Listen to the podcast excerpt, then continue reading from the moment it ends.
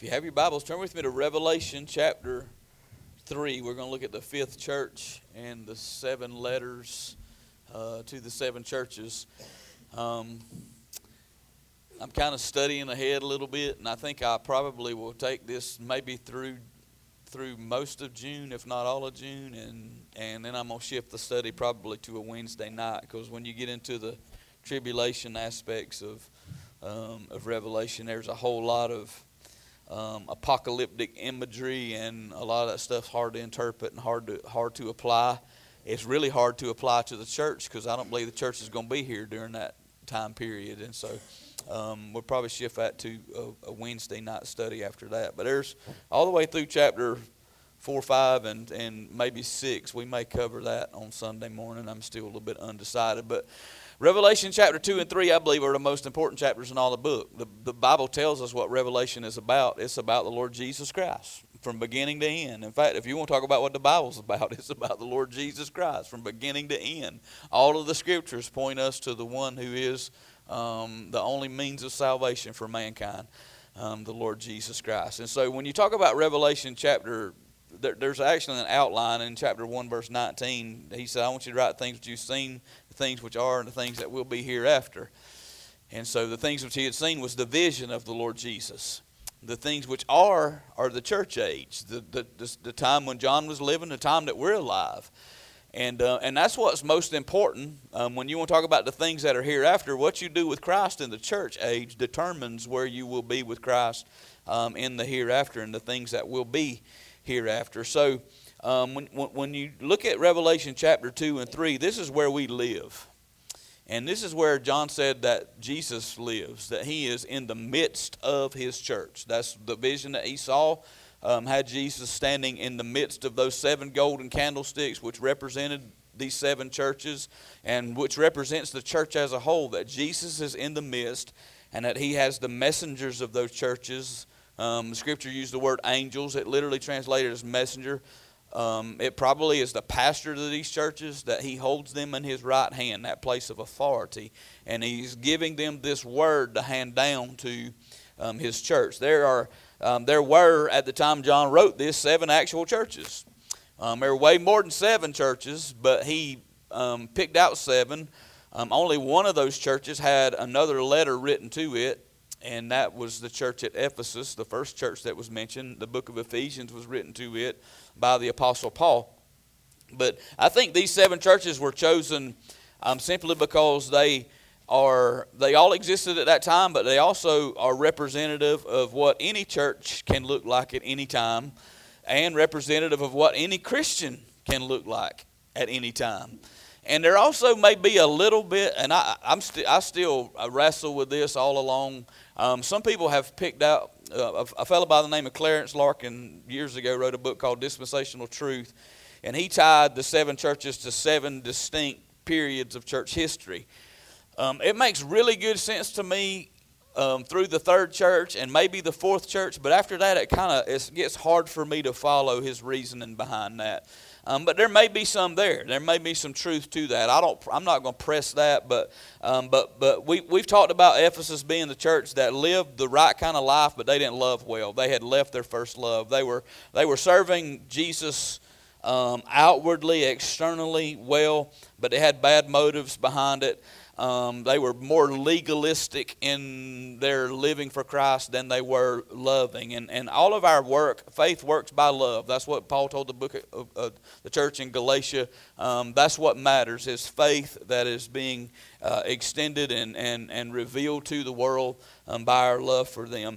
Um, historically, maybe the, the apostolic church up until the last apostle died, who was John. Um, Smyrna, um, no criticism of that church no criticism at all.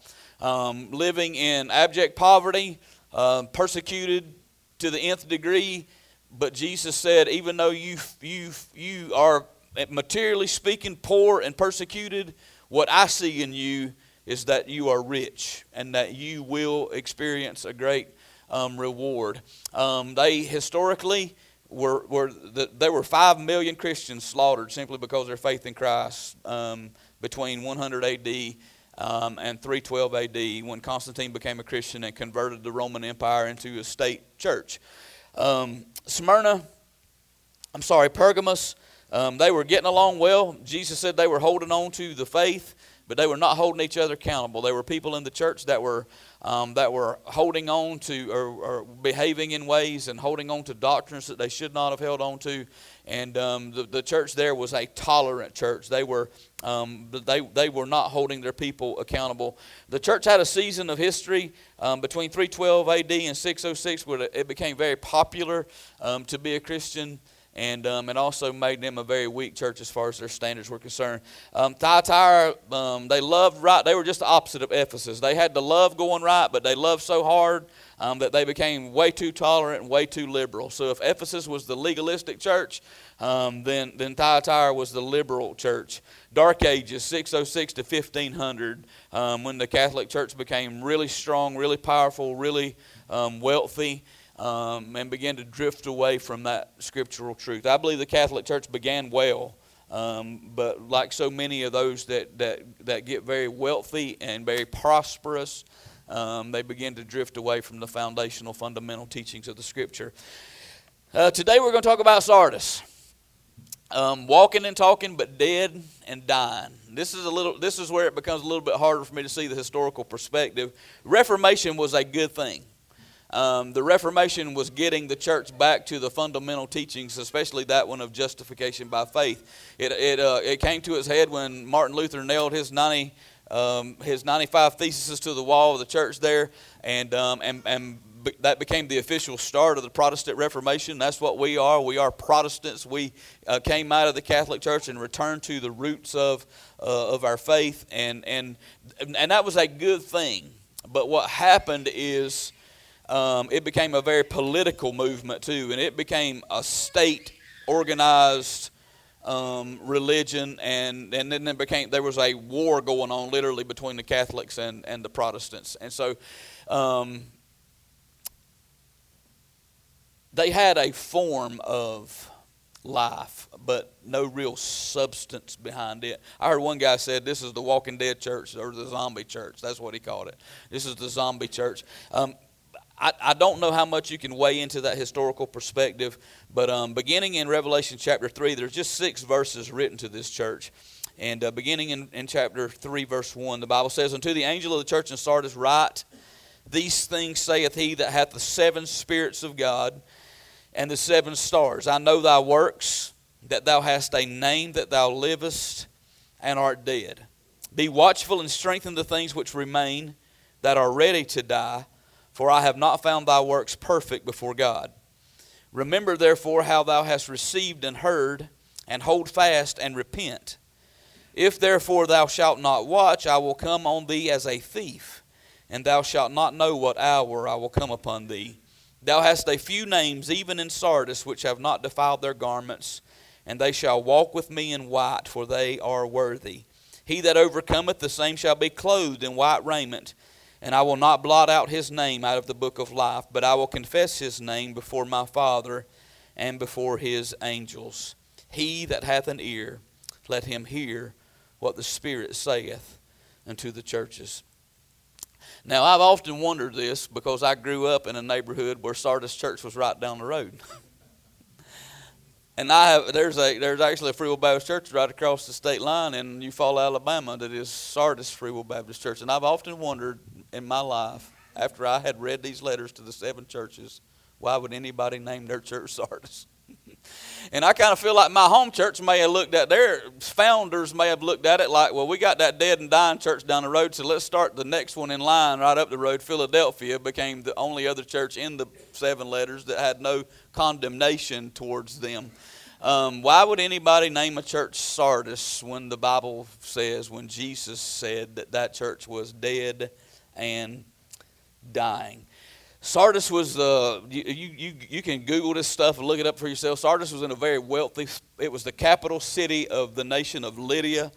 Um, it was still under the Roman government, but it, it was a very, very wealthy city, very well positioned geographically, was hard for people to come against it, although it was um, the, the, the, walls were breached three times. People did come in and raid the city. Uh, and the only reason they were able to do that is because the city was very apathetic and indifferent to outside enemies coming in. and so it, it, was in a very wealthy place. One of the kings there, I can't call his name. I couldn't pronounce it if I could call it, but um, um, he was known as the wealthiest man um, in the world, and probably might be by those standards still today um, the wealthiest man in the world. It, it, was a city known for being full of gold, full of silver, full of jewels, um, a very, very wealthy place. And I, you hear me say this all the time the church's worst enemy has never been adversity, it has always been prosperity. The same was true for Israel. Their worst enemy was not adversity, it was prosperity. The more prosperous they became, the more indifferent and apathetic and neglectful they became towards the things of God. And I think that's the reason the scripture says so often that it's hard um, for a rich man to enter the kingdom of heaven. And that warning is there over and over and over again that we, and it's not that the Lord is opposed to us having wealth, it's that it's so easily for wealth to have us.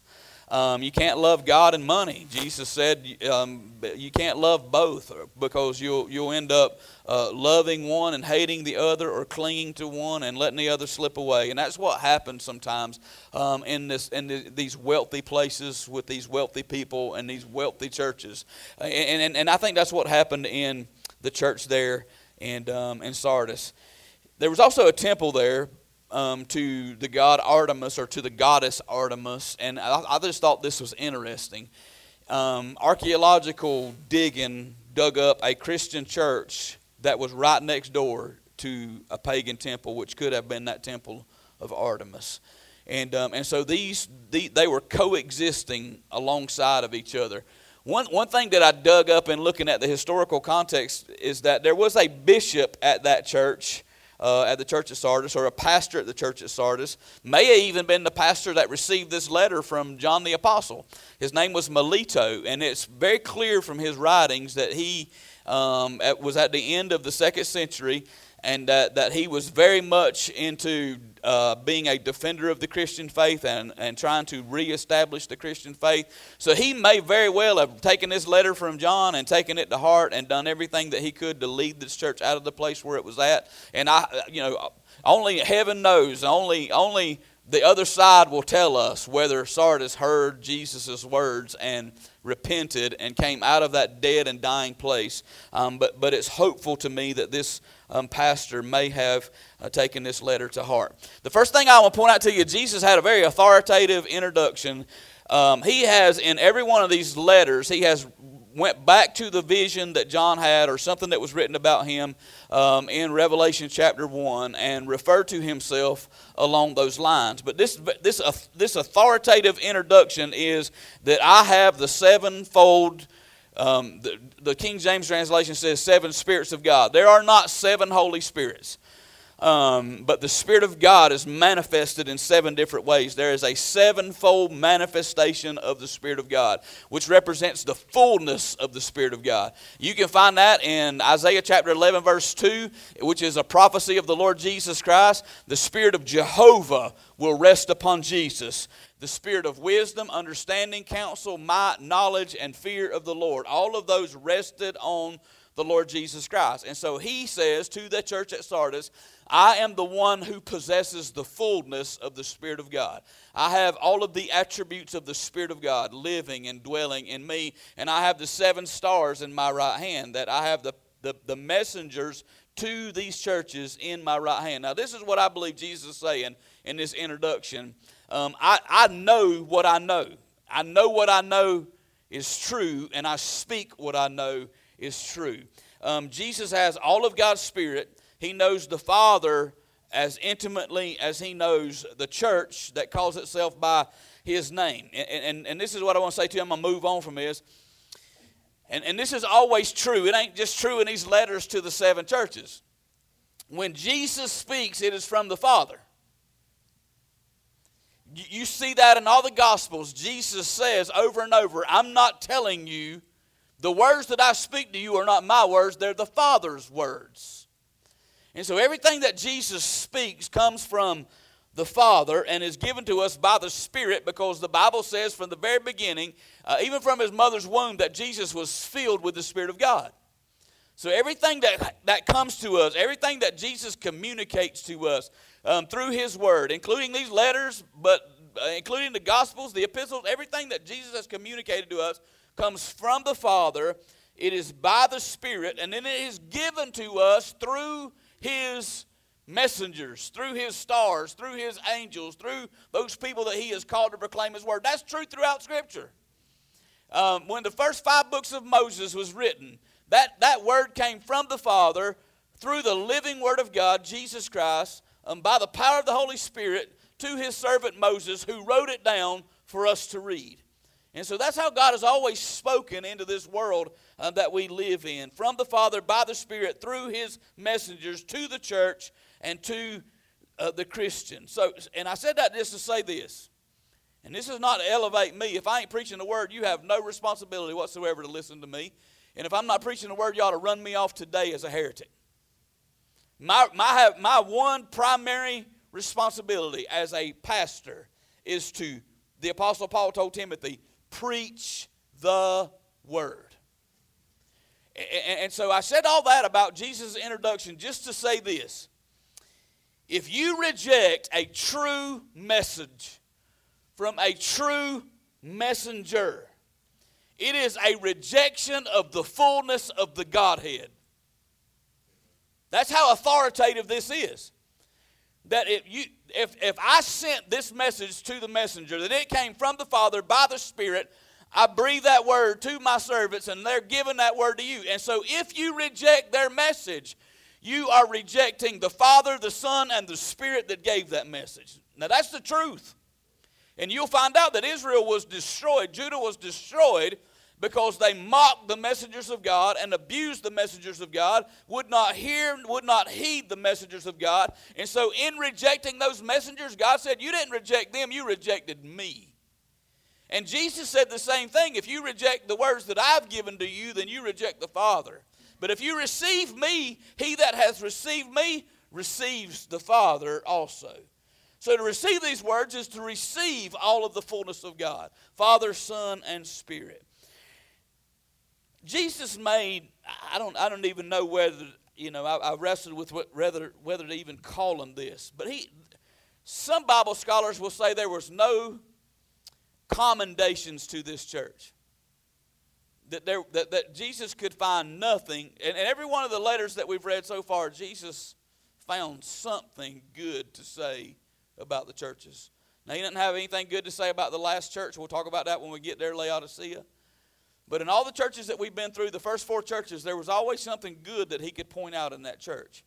So, so what I'm calling this is Jesus' sarcastic commendation of the church, if you can even call it a commendation. He said two things you have a name that you live. And, and, and this is what I think that means. You, you have a name that you live, you have a reputation of being a Christian church. You, you, have a, you have a name on your door, you have a cross on your steeple, um, you, have a, you, you have a building, you have a service, you, you gather up, you sing.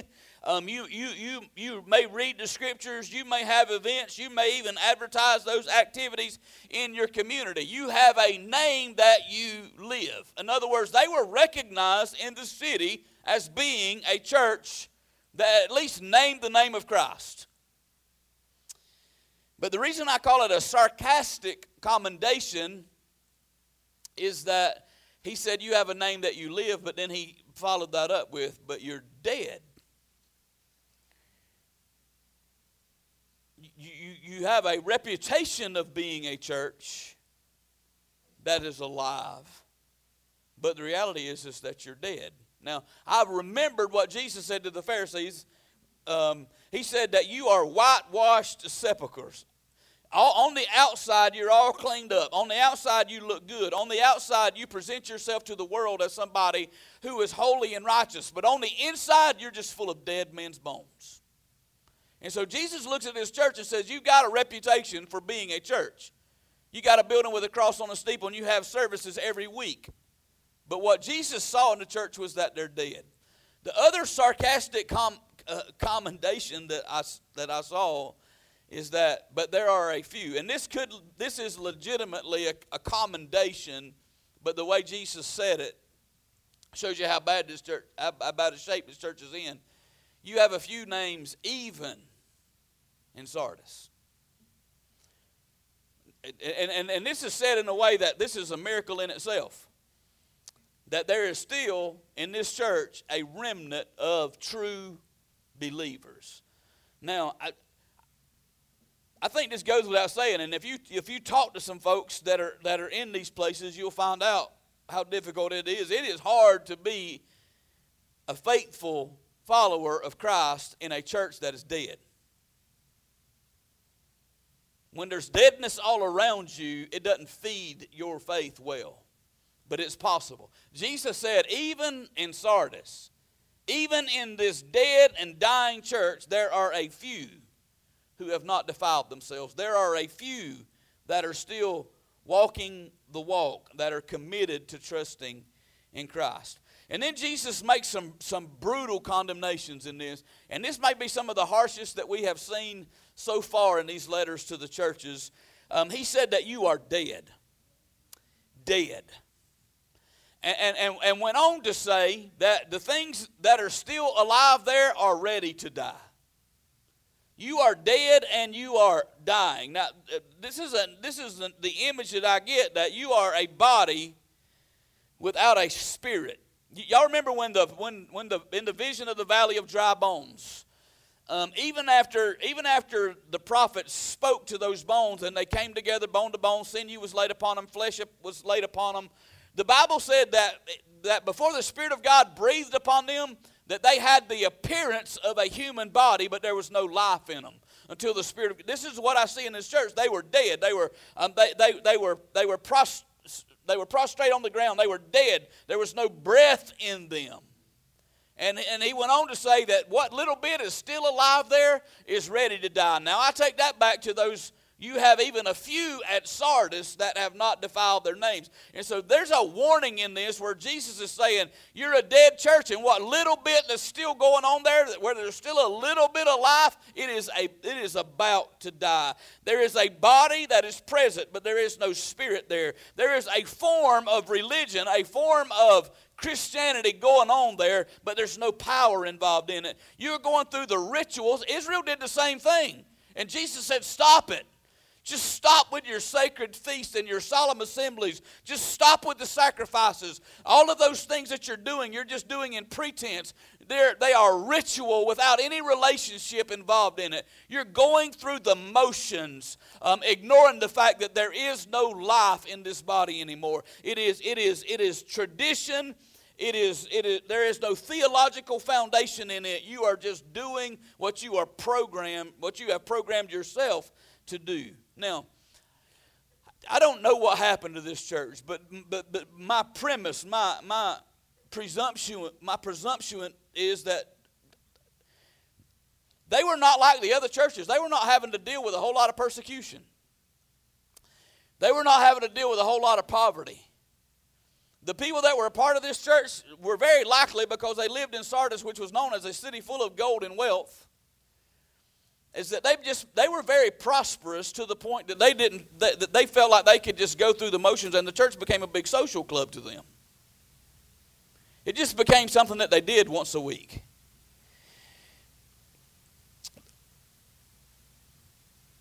What happened to them i think this is the this is the way satan destroys a lot of churches and a lot of christians. Makes them absolutely worthless to the kingdom is that they begin to neglect the things that concern their salvation. That they, they begin to be indifferent about things that God told us that we ought to be zealous about. Um, and in their, in their neglect and in their indifference, they just became apathetic. And, and it became just a process of going through the motions every week. How many churches and Christians are like that today in our nation. See, because if this applies to a church, it does apply to a Christian. You, you can be a dead and dying Christian in that you have a form but no substance. That you have a body that you're going through the motions, that you're, that you're making an appearance, but there's nothing real there. There's nothing that has life there. How many churches and how many Christians are just dead and dying in a, a, a ritualistic religious exercise, but do not truly possess. And I, I use the term Christians loosely. There's a lot of people who call themselves Christians. There are a lot of churches who call themselves Christian churches that have no evidence to back that up other than what they profess with their mouth.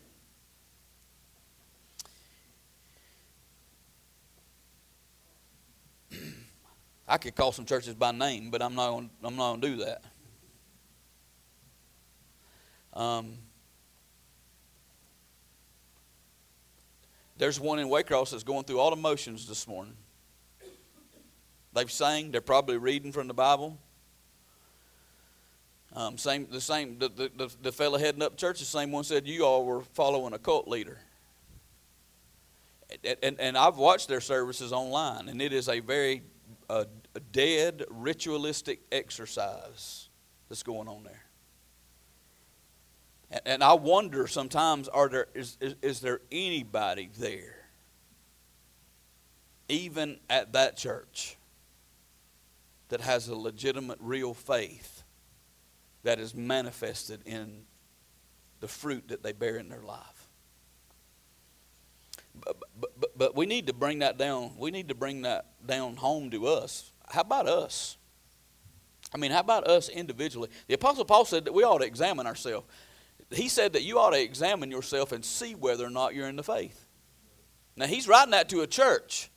And he's, and he's telling every member of that church, you ought to examine yourself and see whether or not what you have is real or whether it's just lip service. Jesus said about the nation of Israel, You draw near to me with your lips, but your heart is far from me. Dead, dying.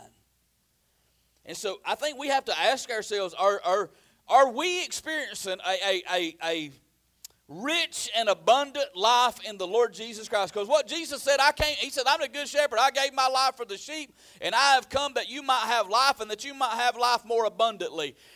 And so you, you could not call a, a true Christian that has committed his life to Christ dead and dying. But I think we need to ask ourselves is the life that we're living, is there evidence in our life that Christ is in the midst of it and that we are alive and growing? We use this analogy sometimes when we're defending um, our, our, our, our, um, our pro life position. Um, because the, the, for, for, for many years, the abortion movement used that it's not, it's not alive, it's not a baby. It's not a baby. It's a, it's a clump of cells. It's not a baby. And so that's, that's been, they've kind of lost that side of the debate because of the 4D ultrasounds and stuff. Um, technology has picked up and that, that debate is not used as often anymore. But I remember one of the answers that I, one of the questions that we were supposed to ask a long time ago when we were engaged in this dialogue with the abortion rights people. Um, to, ask two questions Is it alive? Is it alive? And, and, and if they said, well, it's, it's just a clump of cells. No, is it alive? And one of the one of the fruits of it being alive is is it growing? If it's growing, it's alive. And, and, so when you look at your life as a Christian, when you look at your life, listen, I'm being serious this morning because I believe that the plague of the American church today is we got a lot of people who profess to be Christians that do not possess the Spirit of Christ. They're dead and they, there, is no evidence. They made a profession of faith with their mouth, but their heart is, is not with Christ. They, they, they, there is no fruit of faith being born in their life. Is, it, are you in Christ alive and growing? Is your life in Christ rich and abundant? Is His Spirit living in you? And I can tell you, I think when we get up on Sunday mornings and, and take ourselves to the house of God and do what we've done this morning, we need to ask ourselves the question why am I doing this? Legitimately, why are you doing this? Because as a Christian, I can tell you the reason I'm doing this is because there's a man named Jesus who laid his life down on a cross for sins that he did not commit, shed his blood, laid down his life in exchange for my life, was buried in a borrowed tomb, and rose again victorious on the third day. That man's sitting at the right hand of the Father this morning, interceding for me, and he's coming back again to take me to where he is. I believe that with all of my heart. I come to the house of God on Sunday morning because of what Jesus Jesus has done for me, and because I love Him more than I love anything else or anybody else in this world, and that I want to serve Him, I want to please Him, I want to do what is acceptable in His sight, including presenting my body to Him as a living sacrifice for others to see the work that Christ is doing in me and through me and for me to win the world to Himself. I'm not coming here just because it's what I'm supposed to do on Sunday morning, because it's what my mom and daddy told me to do um, because the, um, this is something that I don't, I don't have anything else to do today but come to the house of God. We need to check our motives. Why are you here? Is this just a dead ritualistic exercise for you? Or are you coming here because you have a living, growing relationship with the Lord Jesus Christ? And there's no other place you'd rather be in this world than with His people, worshiping Him, learning of Him, growing in grace and knowledge of Him. We really need to have, we, had, we need to have that examination. Because Jesus said to this church, you, You're dead. And what little bit is still there is dying. And, and, and in that light, he gave some, some, some very urgent exhortations to this church. Where most of the people are dead and the rest of them are on hospice care. And, and the first thing he said is be watchful. And what does that mean? It means wake up. It means it means take an honest look, at, and that's all I'm trying to get you to do this morning. I ain't trying to get anybody to doubt their salvation, to question their salvation. Although I don't think it's wrong to question our salvation. I need to question mine every day. I need, to, I, I need reassurance every day. I need to examine myself every day. We all need to do that. You know, I've heard stories of men that have preached the gospel for 10, 12, 14 years of their life and all of a sudden had an authentic conversion experience. They, they had, I, I remember Brother Billy Hugh Thomas. Y'all remember them old satellite dishes used to turn by themselves? I mean, you had a, you had a remote control inside that you, you turned it to the station that you want. Brother Billy Hugh, I was over there one day and he's like, let me show you something. And, and he turned it on to a guy that was preaching. I mean, he was a teacher, teacher, preacher smoking a cigar while he was preaching with a glass of bourbon in his hand. And, and I, am going to tell you something. He's doing a pretty good job teaching. I mean, I was a little bit impressed with, with the wisdom that he was speaking with. And, and Billy Hugh said, one time on there, he had all the Playboy bunnies on both sides of him. And I'm like, you kidding me? And he's like, no, I'm serious. And uh, he said, What you think about him? I said, I don't know what I think about that guy. But then, about five or six years later, Brother Billy Hugh, um, he, he, called me up and he said, You know that dude that was, that was teaching and, and preaching and smoking a cigar and drinking his bourbon? I'm like, Yeah, I remember him. Said, He got saved.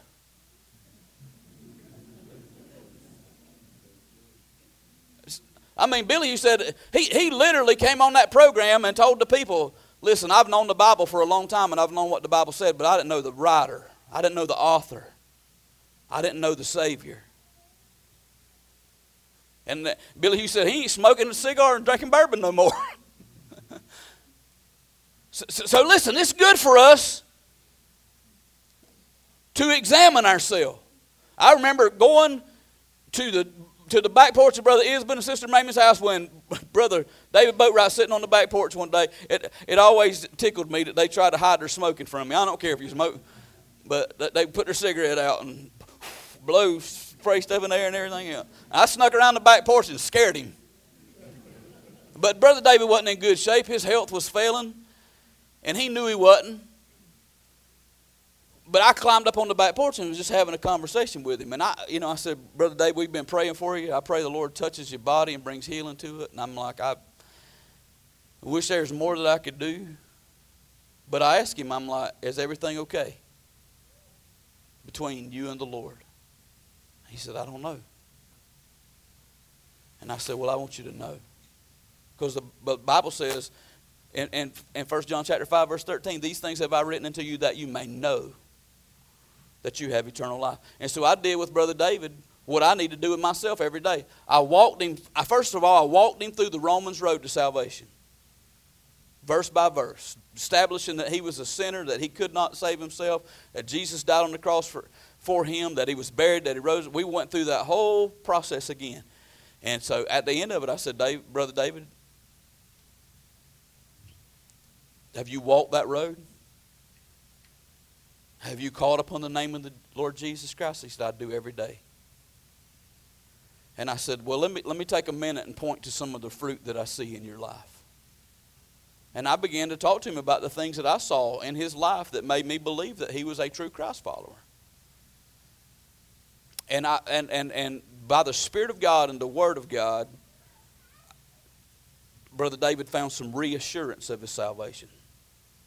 I don't think there's anything wrong with us going back and checking. Be watchful just means that we, you need to evaluate your life where you are and see if there's any evidence there that you have what you say that you have.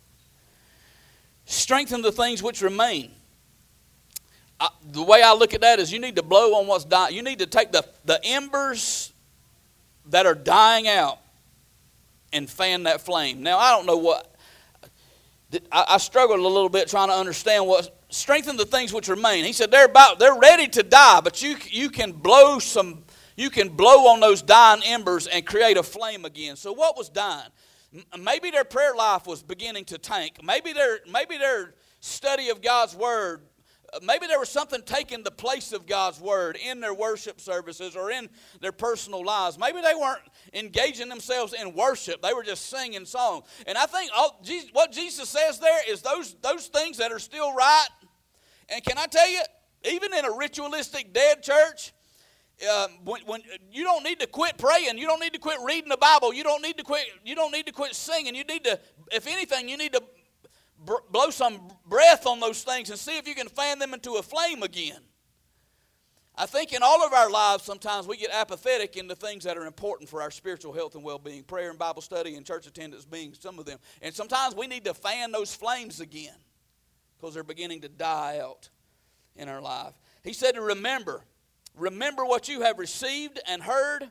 Hold on to those things and repent of how you've fallen away from those things the good seed had been sown in this church. It was, it was a church that started well. And so he said, Those things that you heard, those doctrines that you heard and that you received at one point, that you believed to be true at one point, you, you go back and get a hold of those things again. Go back and hold on to those things uh, again and repent of where you've fallen away. Admit that you have fallen from that. And, and that whole business of repenting is that, that in, in doctrine and in practice, you go back to life in the Spirit. And then he gave that, and, and he didn't say it in these words, but there's an or else there. He said, if you don't, the judgment is going to come upon you like a thief. And, and, and you, you, won't, you won't know when it comes. Now, that could be, that could be a an allusion to the rapture of the church, or it could be an allusion to a specific judgment upon that church.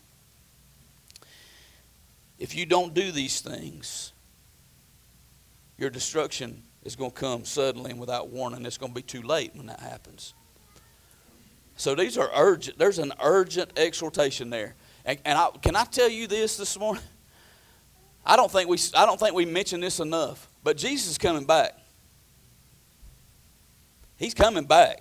That's the last thing he let us know is that I'm coming back, and you don't need to be standing here gazing into the heavens waiting on me. You need to get about the business that I've called you to be about.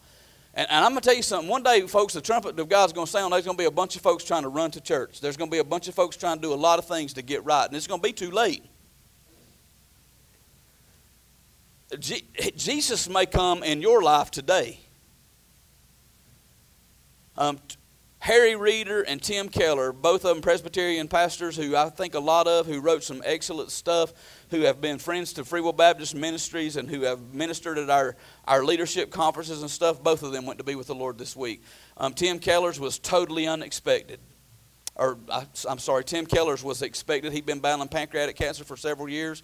Uh, Dr. Harry Reeder, who was whose best friend is, is, is one of his best friends, president of our Bible college in Nashville um, ran into the back of a dump truck and, and lost his life instantly, totally unexpected. One of the largest Presbyterian churches in the United States of America, gone. Listen to me, I'm telling you, Jesus come for any one of us today. I gotten too many phone calls in my 28 years of ministry when people left this world without any warning whatsoever. I mentioned Brother Billy Hugh Thomas. When I, when I got to his house at 11 o'clock at night, he was sitting at his bar stool. He's still on the bar stool. He didn't fall off the bar stool eating supper. My favorite meal, in fact. Pork chops, rice, and tomatoes. Billy Hugh always prayed with his hands beside his plate. His hands were laying in his plate, and his head was in, in, in the middle of it, the palms of his hands. A salt and pepper shaker on his right hand, a glass of tea that all the ice had melted on the other. Brother Billy Hugh left this world just like that. Just like that. Now, here's the, here's the consolation. I know where he's at. Jesus called him home just like Brother Billy Hugh always prayed Jesus called him home. Turn me out like a light switch. He did.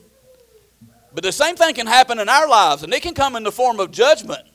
I've, gave, I've given you your last opportunity. I've served you your last notice. I've, I've convicted you and called you for the last time. This is your opportunity. Don't let it pass by. I really believe the night that I got saved in 1993, uh, I really believe if I had rejected Jesus that time, I would not have lived.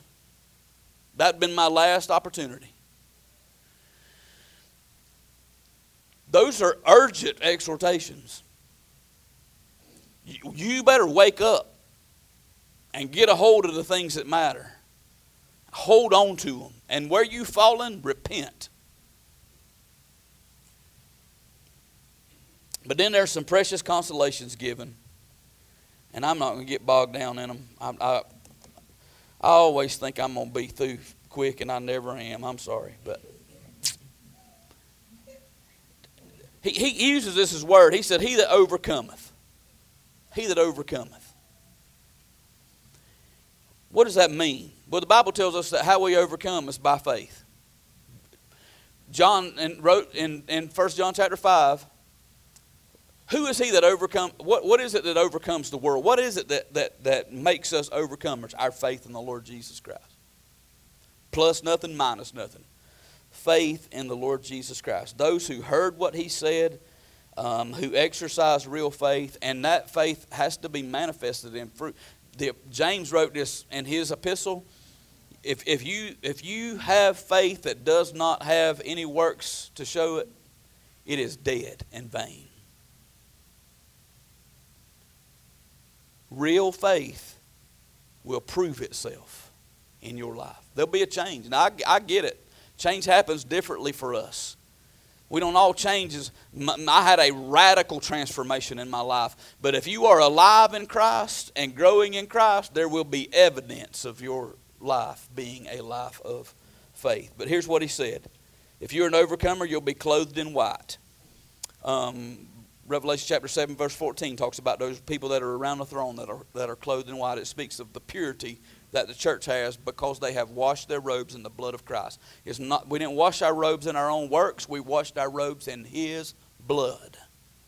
And they're before the throne day and night giving Him praise. Then he, the, the other consolation is this I will not blot out His name I will not blot out. Let me read it like it says. I will not blot out his name out of the book of life. Now, let, let, let, me, let me say this first. This is meant to be a positive affirmation for those who overcome.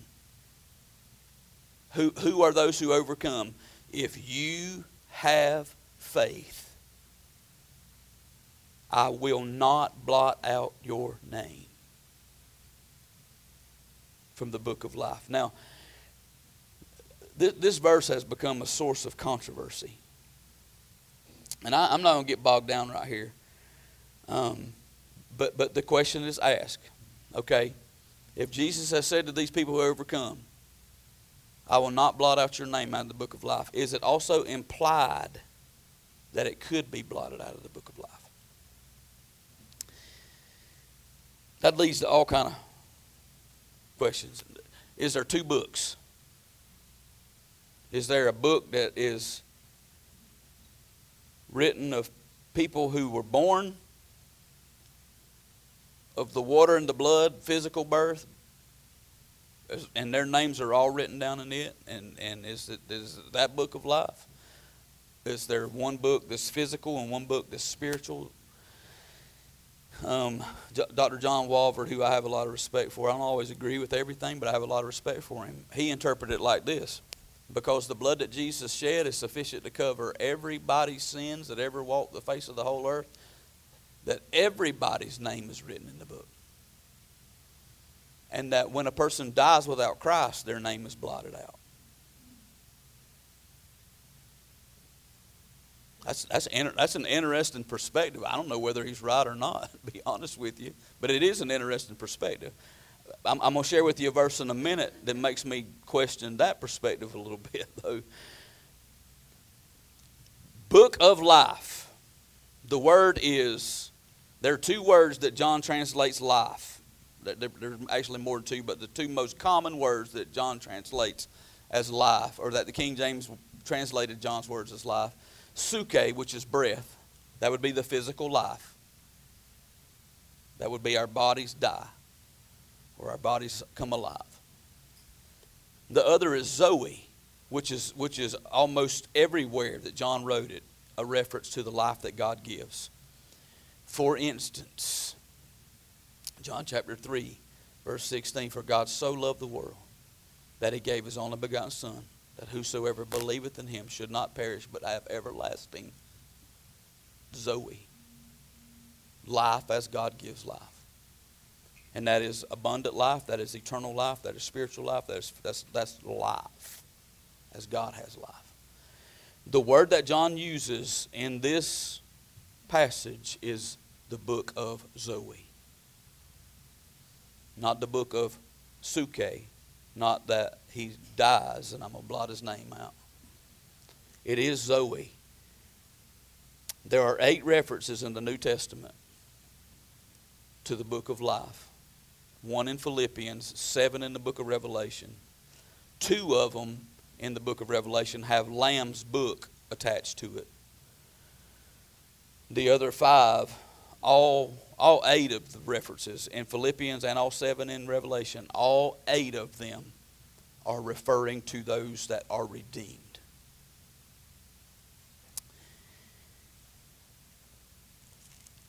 Revelation chapter uh, but let me let me let me back up a minute. Now here's what John said. He did.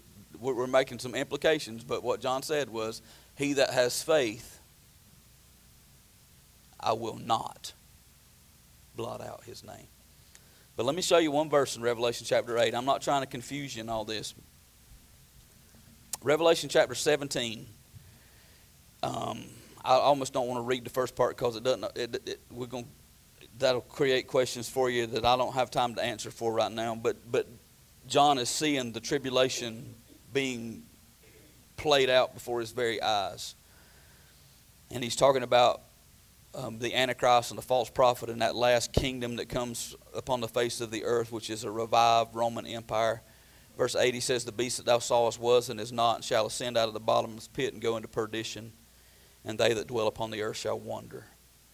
Who is it that's dwelling upon the earth that are wondering about this beast that has arisen? Those whose names were not written in the book of life from the foundation of the world when they behold the beast that was and is not and yet is. These are unsaved people. These are unsaved people. But read it again. Their names were not written in the book of life from the foundation of the world. Now, I'm going somewhere with this, and I want you to see it. I don't want to confuse you in it. They did not have their names written in the book of life from the very beginning.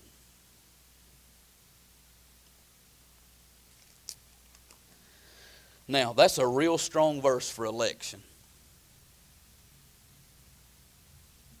It is also a real strong verse for omniscience. Now, would you agree with me? Would you, would you agree with me that God knows everything? Amen. He knows everything. God's never been informed of anything, never been caught off guard by anything, never been surprised by anything. So listen to me very carefully. God already knows everybody who will believe and who will persevere in faith unto the end. Period. Right?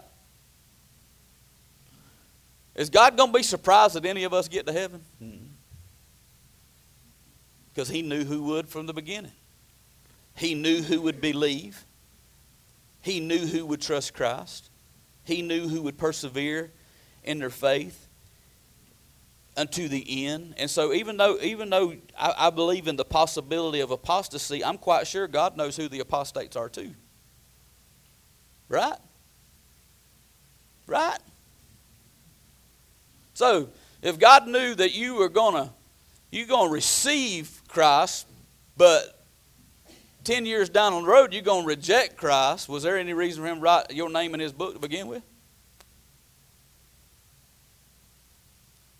Revelation chapter 17, verse 18 said, Those people that are living on earth did not have their names written in the Lamb's Book of Life from the foundation of the earth. Now, we're looking at a world that's 10,000 years deep in Revelation chapter 17.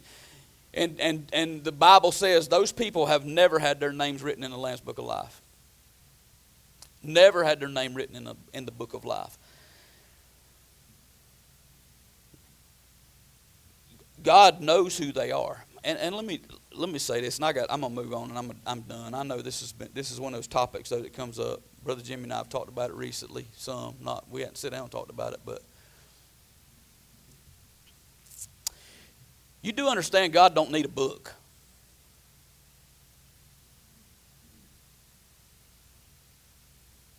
He don't need a book to know who's saved. He's not going to have to search through the book. Let me see if your name's there. there there's a lot of stuff that are, that's given in Scripture that's given for us so that so that we can relate to what's going on more easily. You get it? The Bible says that the Lord is a strong tower. Is he a strong tower? Is the Lord a tower? No. But but a tower represents his attributes to us, and we can envision that. So when the Bible talks about a book of life, there may be a literal, actual, physical book, but but can I tell you, if there is, that ain't for his benefit. That's for our benefit. He ain't gonna have to check the book see if we qualify. He knows his children. Would you agree with that? He knows his children. He knows us. He knew me before I was in my mother's womb. He knew everything there was to know about me before he saved me. He knew not only all of my past failures, I couldn't inform him of anything. He knew all my future failures. But there ain't no doubt in my mind that my name is in his book.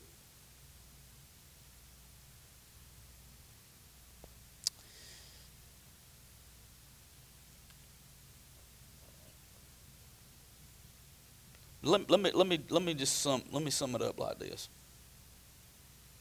whether there's an implication there or not. It, this, is a, this is a positive affirmation for people that are overcomers. Your name will not be blotted out. And so, whether there's an implication there that somebody's name might be blotted out or, or not, let me, let me just ask you a simple question. Somebody that has no faith, or somebody whose faith may be wavering, may need to read that implication. That warning is there for a reason. That implication is there for a reason. And, and, and the last thing, listen to me very carefully. I want you to hear what I'm saying. The last thing somebody that's dead and dying needs is assurance of salvation. When, they, when there is no assurance. Do you hear me? That, people need to read that and have a wake up call. There's, there's people that need to read this passage of Scripture and say, wait a minute,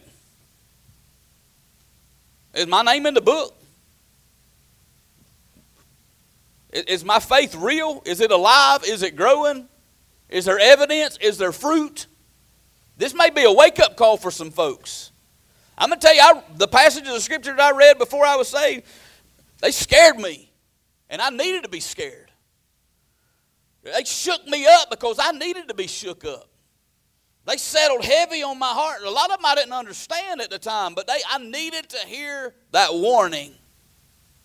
I didn't need, I didn't need anybody to come along and say that don't apply to you. Because I felt differently. I needed to feel differently.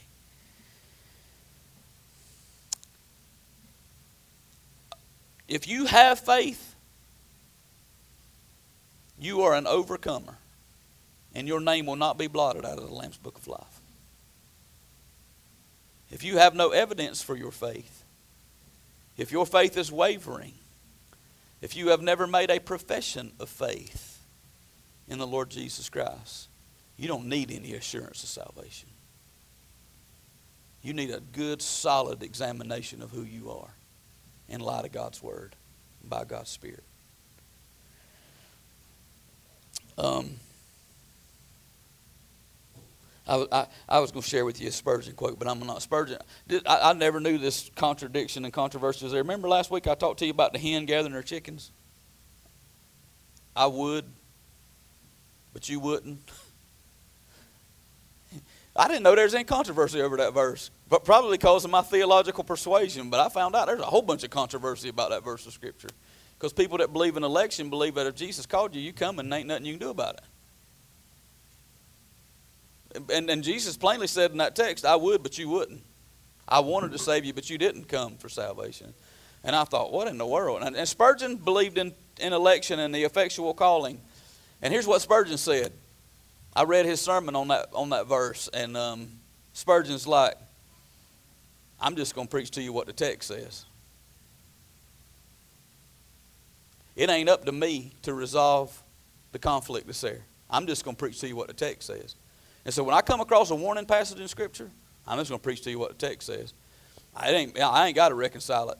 If, if God said it, I just want to agree with what God said in that context and let, let because you may need to hear it a different way than I heard it. Y'all ever had a verse of Scripture spoke to you personally, individually, at, a, at, a, at just the right time in your life? It may not have spoke to anybody else in the crowd, but it spoke to you. God set His book up to speak to us where we're at. And sometimes we need to hear them warnings, and we need to hear them strong. I'm, he, and then he said, I'm going to confess your name before the Father. Um, Jesus is going to stand up for those who have stood for him. Let me read one, let me read one last passage of Scripture. 2 Timothy chapter 2, verse 14. Of these things put them in remembrance, charging them before the Lord, that they strive not about words to no profit, but to the subverting of the hearers. Study to show yourself approved unto God, a workman that needeth not be ashamed, rightly dividing the word of truth, but shun profane and vain babblings, for they will increase into more godliness, and their word will eat as doth a canker, of whom is Hymenaeus and Philetus, who concerning the truth of errors, saying that the resurrection is past already, and overthrow the faith of some. Nevertheless, verse 19 says this The foundation of God standeth sure, having this seal The Lord knoweth them that are his and let every one that nameth the name of Christ depart from iniquity. You know, I quote that verse all the time. But you know how Paul prefaced that verse? He said there's a lot of people saying a lot of confusing things, subverting those who hear it. But it all boils down to this. You study yourself. You, you get in the Word and study it for yourself. But you need to know this the Lord knows those that are His. And if you belong to Him, your responsibility is to walk away from sin, not walk into it. He knows us as we truly are, but I think the question is how well do we truly know ourselves? Because if we're just a Christian in name only, if, if you've never been born again, if there's no evidence of a new life, um, are you alive and growing in Christ or are you dead and dying in your sins? He knows. And, and where we get saved is when we know what He knows, and we come into agreement with Him.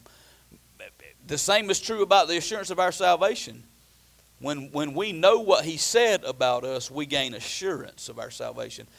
and have security in our salvation. Um, honestly, I'm really afraid that the visible church in America has more false professors than true possessors. It just shows in the lack of fruit. It's a faith that doesn't have any evidence, and James says it's dead in vain. So I'm going to ask you three questions, and I'm done. And I'm, I'm, I don't need to add any commentary to these questions. I just want to ask you three questions.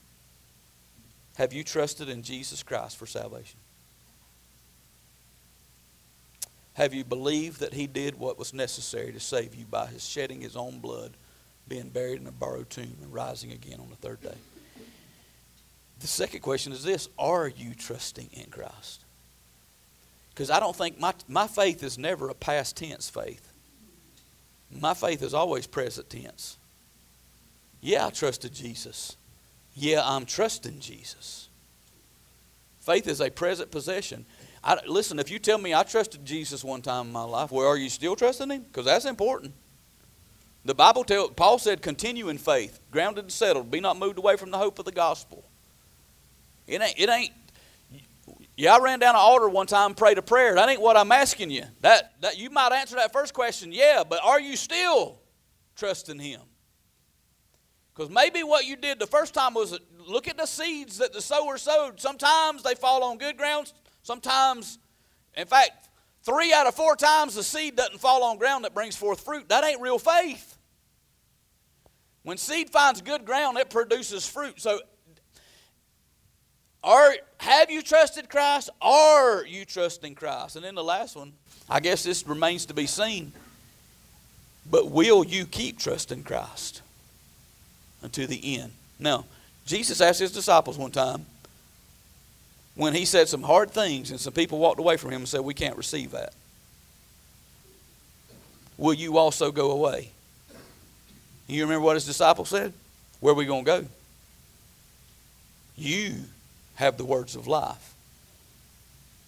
Now, I know you, you might question whether or not we can really answer that question. I'm here to tell you, I'm going to answer you that question and tell you that I have trusted Christ, I am trusting Christ, and I will trust Christ until the very end.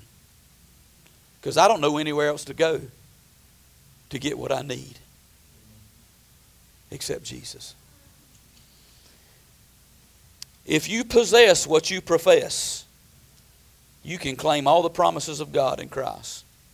But if you cannot answer yes to all of those questions, you need to hear and repent now before it's too late.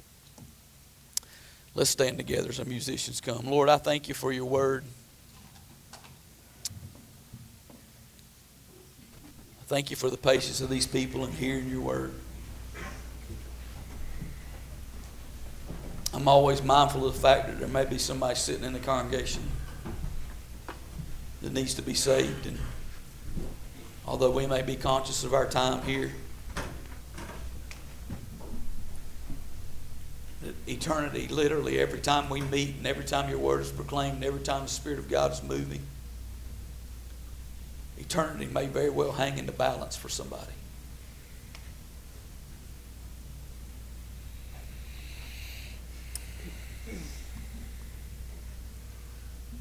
If eternity is hanging in the balance today, one old preacher I used to hear him pray, save that one that's closest to hell.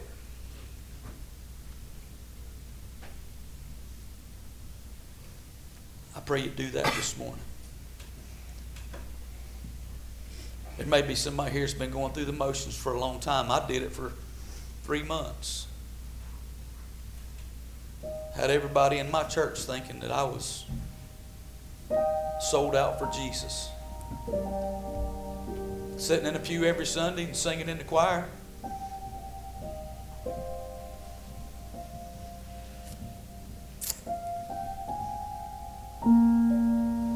people were looking at what was going on on the outside and making some assumptions, but I knew what was going on on the inside, and I knew had nothing changed. Had nothing changed. I still fighting the same battles every day and losing some of them. And I knew I had no personal relationship with you, just a relationship with the church. Just appeasing my wife just doing what my mom and daddy raised me up to do. And there might be somebody in this church today that's just like that.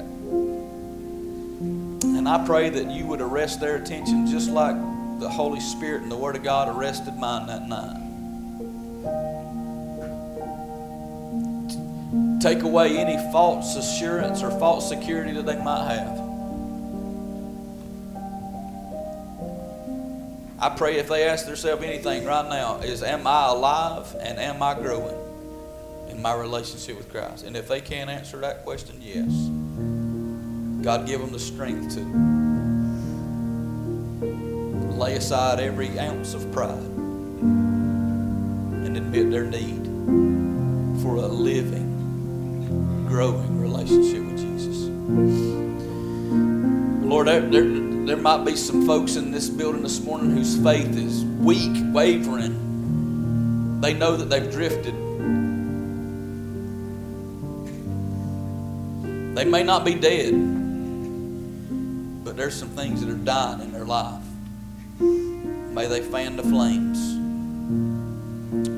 fan the embers back into a flame this morning. By watching, by strengthening, by remembering, by repenting. I pray you do a work right now. We'll praise you for all that you do. In Jesus' name.